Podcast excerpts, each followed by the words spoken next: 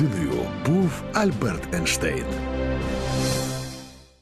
Добрий ранок, ми в ефірі Громадського радіо, і, як ви пам'ятаєте, щосереди виходить програма «Цією людиною був Альберт Ейнштейн», в якій ми говоримо про науку, про технології, про дослідження. І сьогодні е, дуже улюблена тема моя особисто. Ми поговоримо про космос. У нас є е, приводи. Е, перший привід, я б хотіла згадати, що нещодавно помер е, наш перший космонавт, перший космонавт Незалежної України Леонід Каденюк. А другий привід, він дуже важливим, мені здається, і всі його обговорюють, бо він такий іконічний. Маск запустив Теслу Родстер, свій секретний вантаж на Марс, і вона там зараз летить, його Тесла, і, можливо, ми дізнаємося навіть досить скоро, що саме він відправив там всередині, бо була така новина, що є всередині Тесли секретний вантаж. І я б хотіла ще сказати, що я тут не одна, звичайно, і в мене, як завжди, є поважний гість. І сьогодні в мене в гостях Андрій Колесник, екс-начальник відділу аналізу та прогнозування космічної діяльності ДКАУ. Незалежний експерт з аерокосмічної діяльності. Добрий ранок. Добрий ранок. Рад вас вітати. Так, навзаєм, пане Андрію. І ще я для вас, любі слухачі, зазначу, що в нас є номер телефона нуль вісімсот сімсот п'ятдесят чотириста дев'яносто, нуль вісімсот сімсот п'ятдесят чотириста дев'яносто. Ви можете дзвонити і ставити ваші питання. Я впевнена, їх у вас багато. Отже, Україна та космос. Ми так анонсували тему нашої програми. Пане Андрію, скажіть, будь ласка, чи можемо ми взагалі порівнювати нашу країну і інші розвинені країни, країни в сенсі космосу і говорити на рівних про те, що ми учасники цього світового процесу розвитку і освоєння, засвоєння космосу? Звичайно. Як не буває глобуса України, так і не буває космосу України. Ми також знаходимося на планеті під назвою Земля, є її частиною. І зусилля наших талановитих вчених, інженерів також відомі у, у світі. Це насамперед наші ракетоносії, які по, по тому, як сказав Маск, є найкращими після його ракети. Також у нас багато вчених, які працюють зараз в іноземних астрофізичних обсерваторіях, наукових центрах, які досліджують таємниці Всесвіту. Тобто, з точки зору наявності фахівців, наявності технологій, да, ми присутні на світовій космічній мапі. Що ж стосується безпосередніх участі у міжнародних проєктів, тут треба підійти з двох сторін. Перша сторона – це науково-технічні проєкти, інша, друга сторона – це комерційні проєкти. Яскравим прикладом комерційного проєкту був і залишається «Морський старт», де використовується наша ракета-носій «Зеніт». Так. А щодо науково-технічних процесів, що ми тут можемо зазначити? Щодо науково-технічних е- програм та проєктів міжнародного характеру, то е- у цьому плані після того, як е- наш е- громадянин, льотчик-космонавт пан Леонід Каденюк злітав у космос, таких великих масштабних науково-технічних проєктів у нас більше не було. Були невеликі проєкти, пов'язані з співробітництвом з європейськими космічними структурами, насамперед з Європейським космічним агентством. Але такого масштабу у нас більше не було. Ми не брали участь в міжнародних польотах, так? Це і пілотованих польотах, а також ми не брали участь у багатьох місій по вивченню космічного простору. Хоча невеликі проєкти, наприклад, з країнами бувшого соціалістичного табору, все-таки відбувалися. Але це були дуже невеличкі проєкти, і через те, що, на жаль, у нас фінансування науково-технічного космосу не дуже велике за обсягом, у нас просто немає можливості брати участь у великих міжнародних космічних проєктах. В тому числі, наприклад, на сьогоднішній день стоїть питання в тому, чи зможемо ми взяти у міжнародному консорціумі щодо проєкту повернення на місяць. А, і воно стоїть, тобто воно відкрите і, можливо, вирішення в нашу користь, так? Що для цього необхідно? Для цього необхідно насамперед не тільки бажання, але і ще й фінансування.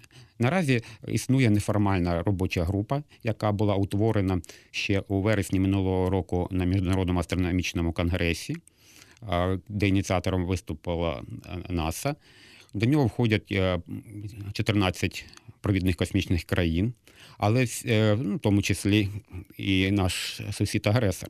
Але це поки що попередні переговори, це навіть не, ще немає угоди, і обговорюються общі риси кооперації. І оскільки американський президент е, в своїй першій космічній директиві, е, крім того, що закликав повернутися на Марс, він зазначив, що крім міжнародного співробітництва має ще бути і залучення комерційних партнерів.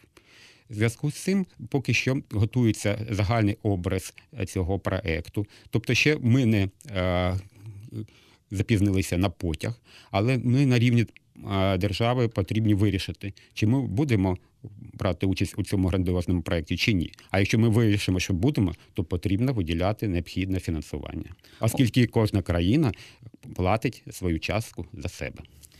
Отже, ми входимо в чотирнадцять країн світу, які можуть потенційно брати участь в цьому проєкті, і справа лише, питання лише за коштами, так?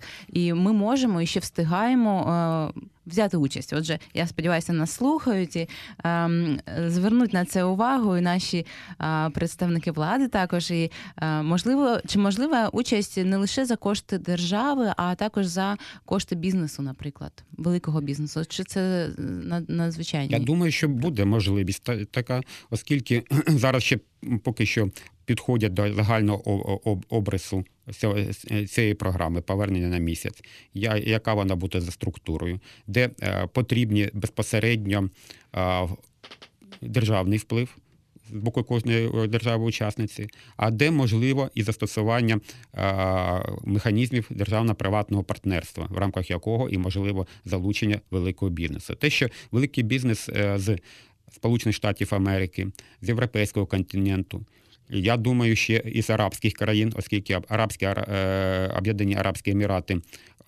прийняли свою амбіціозну програму вивчення космічного простору, в тому числі і небесних тіл, то великі кошти можуть піти саме з приватного сектору також. І не, ну, не принципово з якої країни, так? Чи вони також мають йти з цих чотирнадцяти країн? Ні, це, це не принципово, але оскільки згідно міжнародної конвенції ООН, яка ще була прийнята в шістдесят сьомому році, до речі, тоді Україна в складі Радянського Союзу підписала, ратифікувала цю угоду про дослідження і використання космічного простору в мирних цілях, і вже минулого року було п'ятдесятиріччя цієї космічної конституції планети Земля, то кожна країна має зобов'язання, яка бере участь у проєктах по дослідженню космічного простору, має зобов'язання щодо своїх неурядових організацій, тобто бізнесу, мають не тільки надавати дозвіл, але постійно їх ще й контролювати. Тобто просто будь-яка компанія, якщо держава, її держава не буде офіційною учасницею проєкту, не може стати учасницею цього проєкту. А, цікаво. А в чому заключається цей контроль? Що саме має робити компанія і чого не має робити? Ну, а насамперед потрібно, щоб ця компанія звернулася до уряду своєї країни і попросила, щоб уряд офіційно заявив о том, о, о том, що він, що ця країна, держава має і хоче стати учасницею цього великого проєкту. Тоді така країна буде входити офіційно в консорціум, підпише угоду зі своїми зобов'язаннями, в тому числі і по дозволу і нагляду за діяльністю своїх приватних компаній у цьому проєкті. На цьому побудоване все міжнародне космічне законодавство. Так само і у нас. Так само і в Україні будь-яка велика, великий бізнес може взяти участь у програмі «Повернення на місяць». Пане Андрію, а давайте пояснимо нашим слухачам, що мається на увазі під поверненням на місяць. Ніби так, що ми там вже стільки разів були і щось там повертаємось. сорок п'ять років тому останній раз людина ступила на місяць. Це була експедиція Аполло семнадцять, яка завершила цю епопею. І після цього далі нав... далі низької, низької орбіти людина вже більше не пробиралася фізично у космос. Але існували програми щодо засвоєння місяця, так? Були плани, я пам'ятаю, про Гелій три, здається. Так. Чим цікавий місяць? Він цікавий тим, що там є речовина, яка необхідна для термоядерного синтезу. Це вважається найбільш дешевшою енергією, але на сьогоднішній день ми ще поки не маємо технології для комерційного використання її. Тому, повертаючись на місяць, будуть, на мій погляд, пришвидшені роботи над розробками таких технологій, і тоді буде сенс саме висаджуватись на місяць. Хоча на сьогоднішній день, наприклад, американські фахівці вважають, що першим кроком буде достатньо мати навколо місяця орбітальну станцію, таку ж саму, як, наприклад, сьогодні є Міжнародна космічна станція навколо Землі. А потім, коли будуть відпрацьовані технології добування корисних копалин, в тому числі і води, яка потрібна для життя людини там на місяці. І тільки тоді і можна розглядати проекти про безпосереднього поселення на місяць. Поселення, постійне поселення людей, чи ми говоримо просто про таку собі базу, як десь в Антарктиді, наприклад, для вчених? Я думаю, що це буде насамперед база для вчених. Але паралельно, можливо, там і буде розвиватися і приватна ініціатива. Наприклад, і це може бути космічний туризм по місцям посадки та діяльності місій Аполлон одинадцять, дванадцять, чотирнадцять, п'ятнадцять, шістнадцять, сімнадцять. Тобто там багато залишилось слідів. НАСА вже попросила своїх колег з інших країн проєктувати так свої посадочні місії, звичайно, ці пробні посадочні місії так, щоб вони не зашкодили тим пам'яткам ракетно-космічної техніки та діяльності людини, які були майже сорок п'ять - п'ятдесят років тому. Тобто охорона пам'яток mm-hmm. місяця. Скажіть, будь ласка, пане Андрію, коли ми говоримо про цю орбітальну станцію і говоримо про місяць взагалі, є така інформація, що копалини, які зараз знаходяться на місяці, вони не належать нікому. І ніби так будь-хто може їх собі забрати, якщо він туди долетить, звичайно. Чи це правда? Існує така прогалина в міжнародному космічному законодавстві, яка дозволяє трактувати на свою користь будь-який намір. У чому він полягає? Сама ця космічна конституція, про яку я згадував, договор про космос, яку підписали та ратифікували, ратифікували більше ста країн світу, вона не заперечує того, що будь-яка країна-учасниця може це робити. Після цього було прийнято ще декілька міжнародних конвенцій в рамках ООН. Одна з них – рятування космонавтів, інша – щодо відшкодування шкоди, яка заподіяна космічним об'єктам при їх падінні на Землю, а також щодо реєстрації космічних об'єктів. Остання, яка була підписана в сімдесят дев'ятому році і вступила в силу в вісімдесят четвертому році, стосувалася безпосередньо того питання, яке ви мені задали, а, а, а саме корисні копалини на інших небесних тілах. І на сьогоднішній день жодна велика космічна країна не підписала, не ратифікувала, не ратифікувала цю угоду. Вона вступила в силу, оскільки достатня кількість країн це зробила, але серед них жодної великої космічної країни. В тому числі на той момент ес ер ес ер теж не підписав і не ратифікував. Тому на сьогодні в Люксембурзі, в США приймають закони, які дозволяють фактично приватним компаніям займатися видобутком корисних копалин, мотивуючи тим прецедентом, що у нас є світовий океан, і в міжнародних водах теж будь-яка держава має право на вилов риби, на і інші загальні планетні ресурси. Тому і чому б на інших небесних тілах, там, де немає юрисдикції якоїсь країни, тим же не займатися здобутком тих ресурсів, які там є. Так, і це законодавство, яке наразі формують різні країни заздалегідь, плануючи, певно, здобувати ці корисні копалини. До речі, на місці вони дуже коштовні, так? Там щось... Так, звичайно, але вони того варті, щоб, щоб їх добувати. Розумієте, ці е, законодавчі акти, вони направлені на не на те, щоб застовбити це моя, мій кусок е, цього тіла небесного. Вони направлені на те, щоб спонукати підприємців займатися цим. Так. І цим, е, до речі, законодавство розвинутих країн світу, яких можна звати космічними державами, відрізняється від нашого законодавства, яке, на жаль, поки що застигло у, скажімо так, в радянській пост, або пострадянській епохі. В нас в нашому законодавстві взагалі немає про це жодної інформації, так? Про... Наше законодавство базовано, за словами наших керівників космосу, на міжнародних зобов'язаннях. Але якщо подивитися на міжнародні зобов'язання, про які ми вже казали, там йде тільки про дозвіл неурядовим, тобто приватним компаніям займатися питанням використання космічного простору. І все. Заборони ніякого немає. Є тільки а, зобов'язання надавати дозвіл та постійно їх контролювати. Наше законодавство, ще прийнято в середині дев'яностих років, воно, на жаль, на той момент скопіювало законодавство Російської Федерації, яка мала більш досвіду в цих питаннях, і а, на той момент фактично його повторювала. Потім, звичайно, у нас виникали необхідності змін, але вони були несуттєві і більше навіть стосувалися того, щоб іще більше затягнути зашморк на шиї нашого космічної галузі. І тому на сьогоднішній день, наприклад, виготовлення, випробування, запуски ракет-носіїв дозволено тільки державним установам. Тільки, на жаль, нашим е- талановитим інженерам цього неможливо зробити в приватний спосіб. Навіть якщо зараз з'являться е- можливості і кошти, вони не мають права, так, видобувати там будь-які копалини. Вони не мають права е- сьогодні зробити е- ракету, так. так як зробив, наприклад, Ілон Маск, і запускати її. Це перше.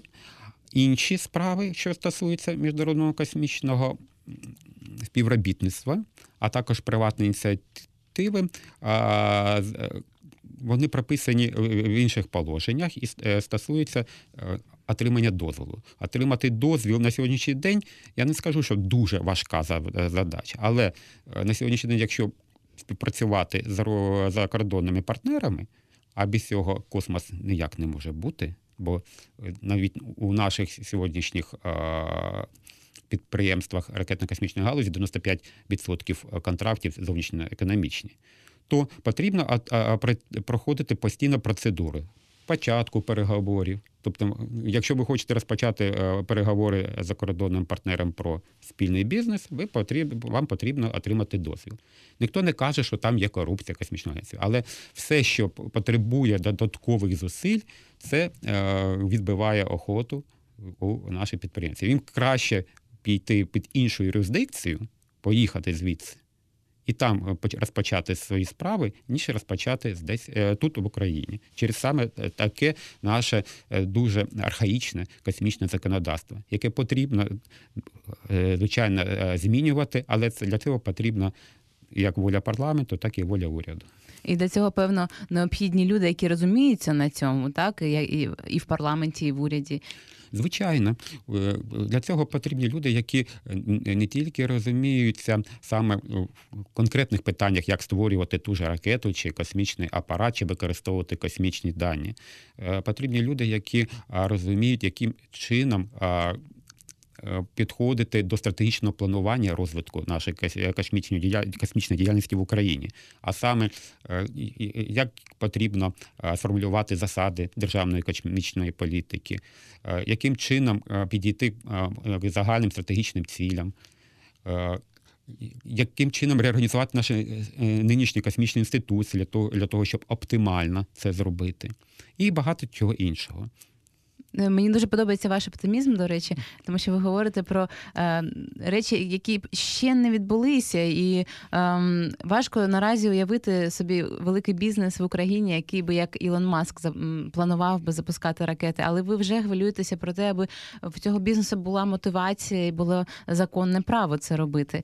Е, і, і це дуже цікаво. А я нагадаю, що ми в ефірі Громадського радіо нуль вісімсот сімсот п'ятдесят чотириста дев'яносто. Ви можете нам дзвонити і ставити ваші питання, тема нашої програми «Україна та космос». Пане Андрію, а ви сказали, що необхідні кошти для цієї місії повернення на місяць. А які це обсяги грошей? Скільки це? Я не буду називати цифри. Це дуже великі гроші. Якщо взяти на сьогоднішній день витрати тих, тих же американців, які беруть основні витрати на Міжнародну космічну станцію, то мова йде загальна. Я кажу не тільки про одну країну, а загальні витрати. Мова йде про декілька мільярдів доларів на рік. Але це загальне фінансування такої станції. До нього входить не тільки її обслуговування, до нього входять і запуски космічних кораблів, доставка вантажів на саму станцію, доставка результатів научних, наукових досліджень на, на, на Землю і багато іншої логістики. І якщо брати до уваги, що саме сьогодні чотирнадцять країн працюють з Міжнародною космічною станцією у різних ракурсах. Наприклад, якщо Америка має найбільшу кількість модулів Міжнародної космічної станції, Росія на другому місці за цим показником, то Європейське співтовариство, Європейське космічне агентство та Японія мають по одному модулю. Інші ж країни, як учасники, вони мають уже там інструменти в цих модулях. Наприклад, знаменита роботизована рука Canada Arm. Це технології, які виробляють, які розроблені і які вдосконалюються саме канадцями. І багато іншого спеціалізованого обладнання, які виробляють країни-учасниці. Так само буде і з поверненням, поверненням на місяць. Тобто будуть країни, які можуть собі дозволити більш потужно брати участь у таких місії у, у, у цій програмі, а будуть країни, які будуть спеціалізуватися на якихось конкретних речах. І саме Україна має бути серед країн, які будуть спеціалізуватися на конкретних речах. Тобто витрати не будуть е, стосуватися мільярдів е, доларів. Витрати будуть суттєві, але вони мають е, заздалегідь закладатися державний бюджет не тільки на наступний рік, а якщо буде у нас стратегічне бачення, що Україна бере участь у поверненні на місяць в рамках, наприклад, той же поки не існуючої державної космічної політики, то тоді буде можливість заглянути на десять-п'ятнадцять років наперед і дати індикативні бюджети, щоб потім при середньостроковому бюджетному плануванні враховувати необхідні кошти на цю програму.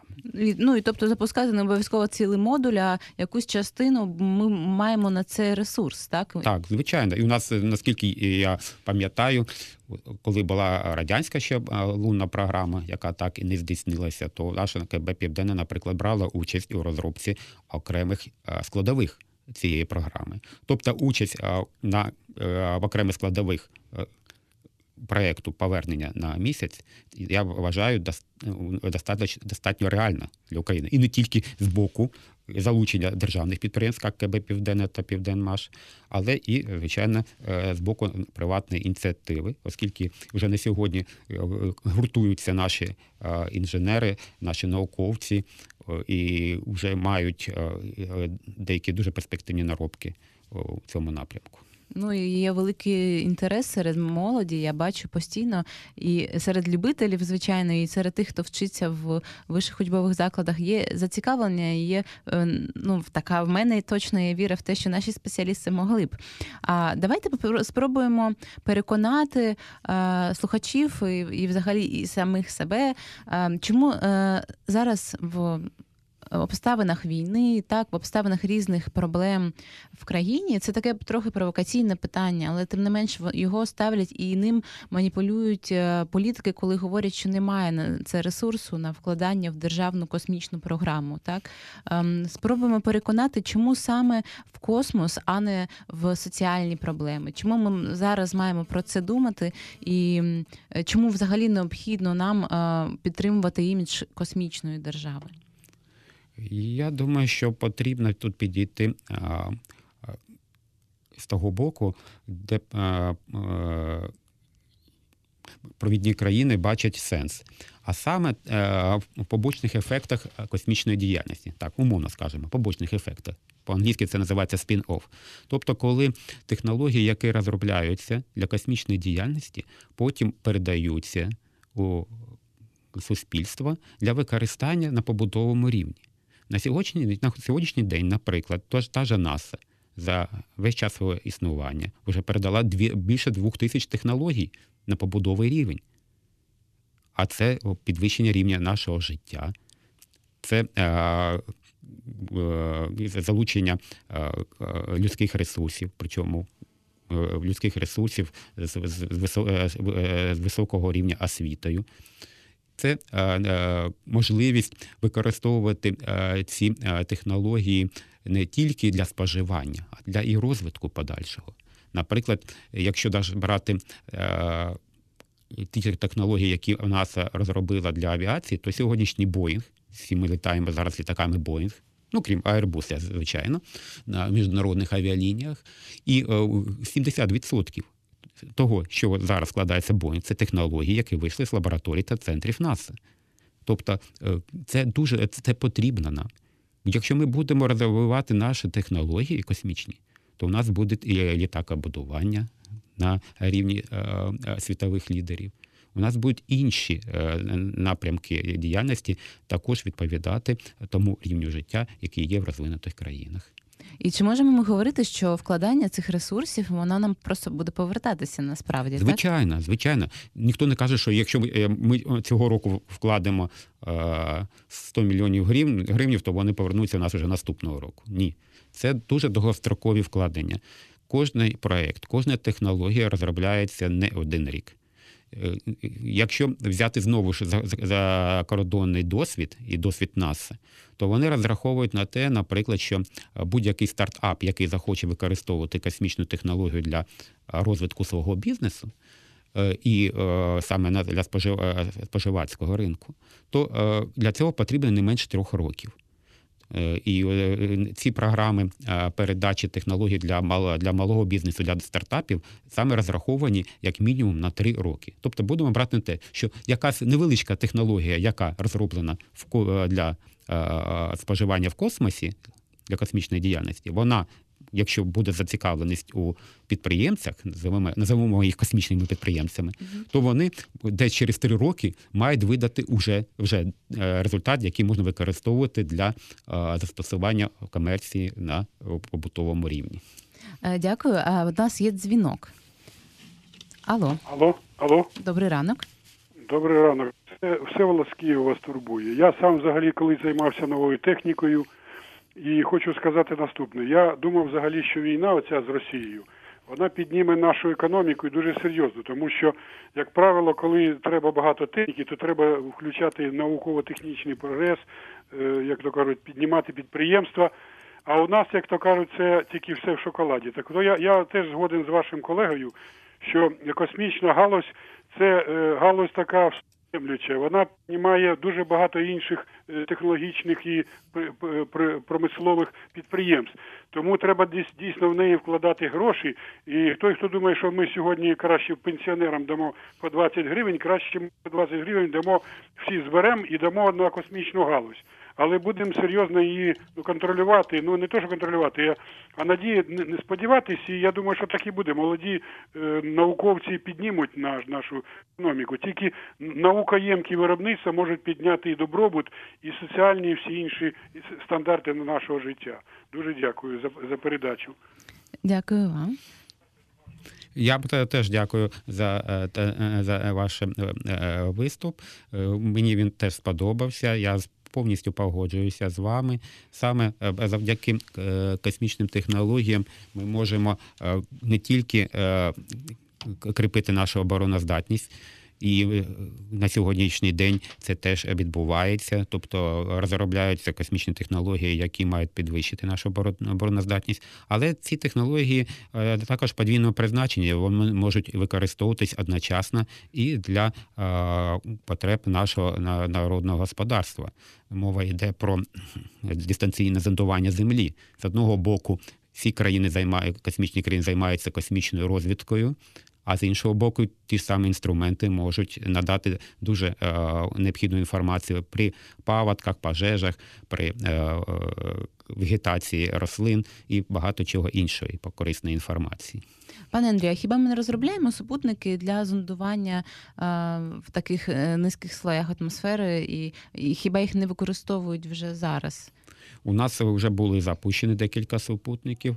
Е, На сьогоднішній день, наскільки я знаю, є таке завдання про наступного, наступний супутник. Але з іншого боку, як у нас йде зараз все-таки війна, то більше націлений на те, щоб цей супутник був подвійного призначення, щоб він використовувався не тільки для цивільних цілів напрямів, але й для військових, тобто для військової розвідки. Так, і так само мені відомо, що наші супутники ми розробляємо і для інших країн також, для аграрної сфери здебільшого. Чи то Норвегія, чи то Швеція, хтось купує в нас невеличкі супутники для зондування також. Я би не так не сказав, бо у нас був досвід співпраці з Єгиптом, Єгипсат був такий супутник. Щодо сьогоднішніх проєктів, то тут потрібно сказати, що через бурний розвиток мініатюризації супутникових технологій стала більш доступна ця сфера саме завдяки тому, що обладнання на цих супутниках стає менш габаритним і важить, має меншу вагу. І тому сьогодні багато колективів, які раніше не могли цим займатися, переходять до проєктування і запуску своїх е, супутників. Там перед це е, перше, що робляться, це е, тестуються технології. Тобто навіть ті студентські супутники, які спроектував е, Київський політехнічний, політехнічний інститут, їх вже два на орбиті. Вони, це, це наносупутники, вони зараз десь да, в космосі да, там да, літають. Так, так. Так. Вони саме е, направлені на тестування окремих типів технологій. Тобто вони ще не для комерційного використання, але коли е, кон- конкретний колектив е, закінчує тестувати свої технології, бачить, що їх можна вже використовувати для надання послуг, тоді вже, е, звичайно, це переводиться в комерційну площину.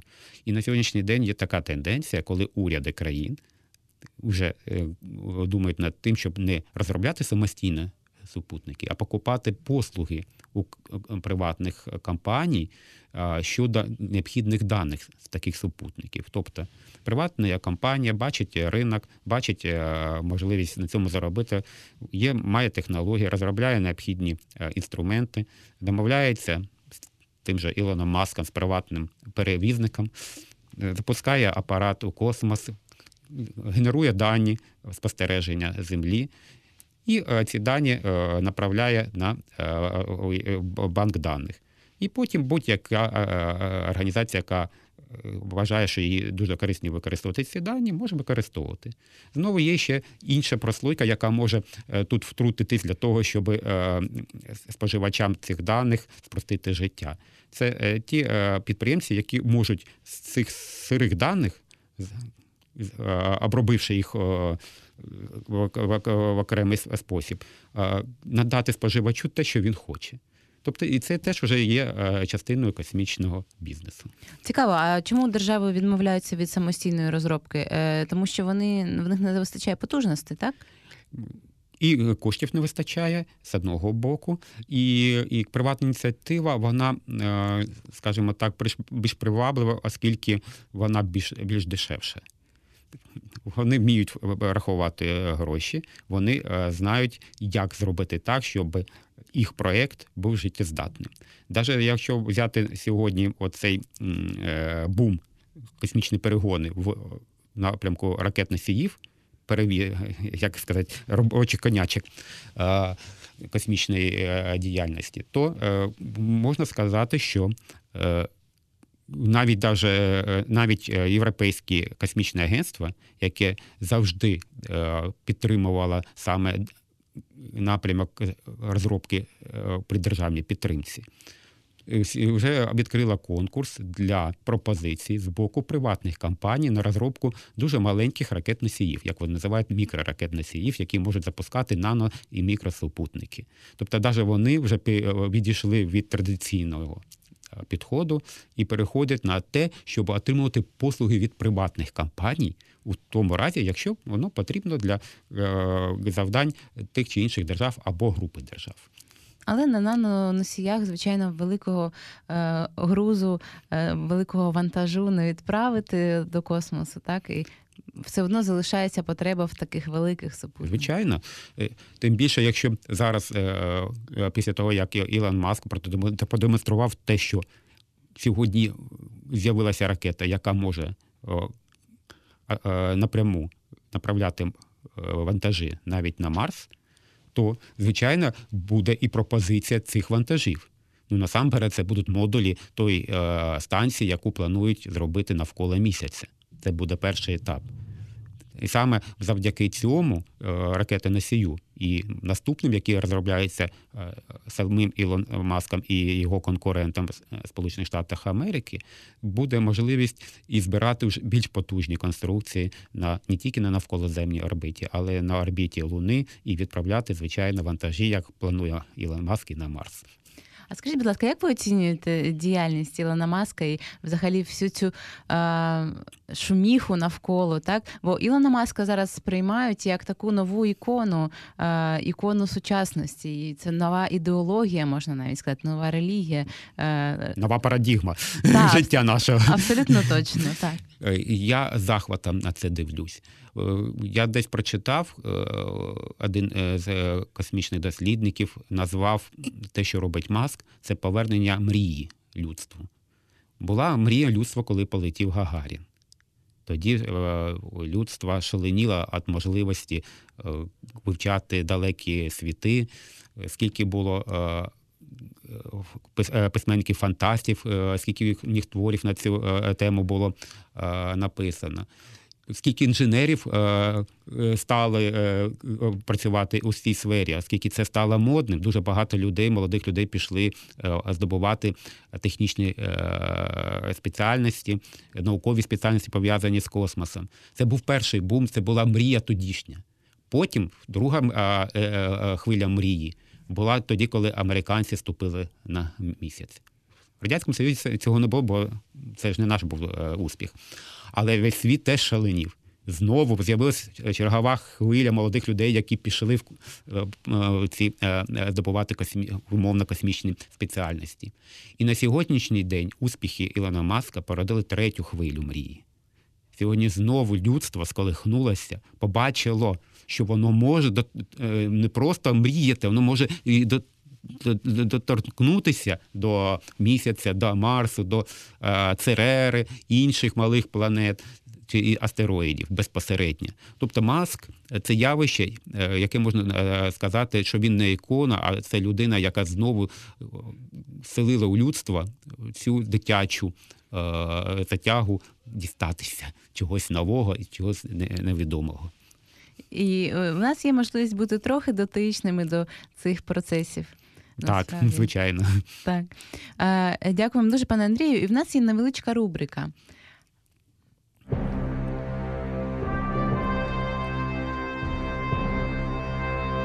Книга на тему.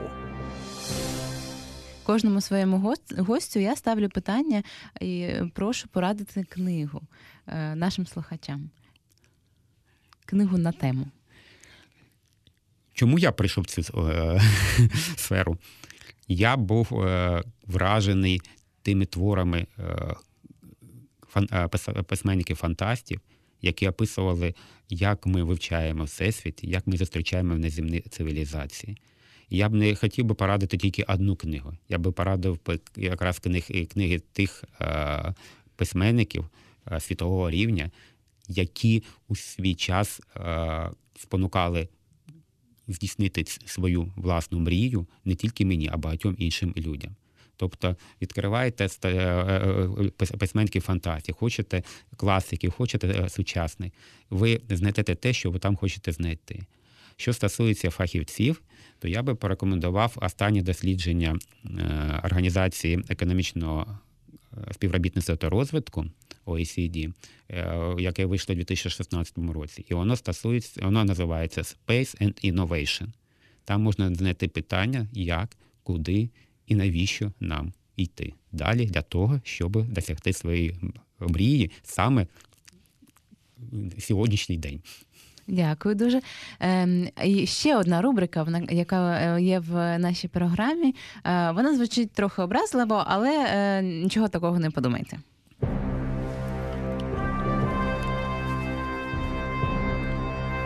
Як зайняти ваше місце? Тобто, як стати фахівцем з космосу, скажімо? Його потрібно любити. Це перше. Якщо хочете цим займатися, то вивчайте математику, фізику у школі. Беріть участь у різноманітних конкурсах, олімпіадах. Не тільки з цих питань математики, фізики, але з астрономії, з астрофізики. Ідіть у гуртки, будуйте свої міні-супутники, наносупутники, будуйте свої моделі ракет. Ви, ви отримаєте ті необхідні первинні навички і знання, які вам допоможуть потім зрозуміти, куди ви хочете піти. Або стати науковцем космічним, або стати космічним інженером. І тоді ви зможете вибрати правильно той вищий навчальний заклад, де ви можете отримати необхідні знання, а також після його закінчення вже мати можливість подумати, а взагалі ви хочете працювати на державу, чи ви можете працювати як приватний астро... не космічний підприємець, а астропідприємець для того, щоб здійснити свою конкретну мрію в конкретній справі. А якщо говорити про вищі учбові заклади, куди б ви порадили вступати в Україні чи в світі? У нас в Україні є чудовий Національний університет у Дніпрі. Там фізико-технічний факультет, який завжди готував і продовжує готувати фахівців саме з ракетних технологій. Там є інші факультети, які теж направлені на здобуття космічної спеціальності. У нас є Харківський авіаційний інститут, який також фах... готує фахівців як для космосу, так і для авіації. Багато фахівців готував у свій час Київський політехнічний інститут, там аерокосмічний факультет у нас був. І, наскільки я знаю, з'являються зараз ідеї створити кафедру або факультет у Львівській політехніці. До речі, Львів у нас місце, де дуже багато створювали, розробляли і створювали космічні прилади для наших, для початку Радянського Союзу, а зараз для Незалежної України. Це стосується... Кафедру або, я прошу вибачення, або кафедру або факультет е, з ракетобудування чи астрофізики? Це саме з технічної спеціальності Львівської політехніки. Ну, і, наскільки я знаю, там зараз хочуть створити на початку гур... гурток для цих фанатів цієї справи. Але я думаю, що після гуртків завжди створюються кафедри. А після кафедр створюються факультети. Так завжди було. Це було всюди у світі. Що стосується за кордоном, то, звичайно, Массачусетський технологічний інститут. Це одна із провідних учбових закладів Ес Ша А.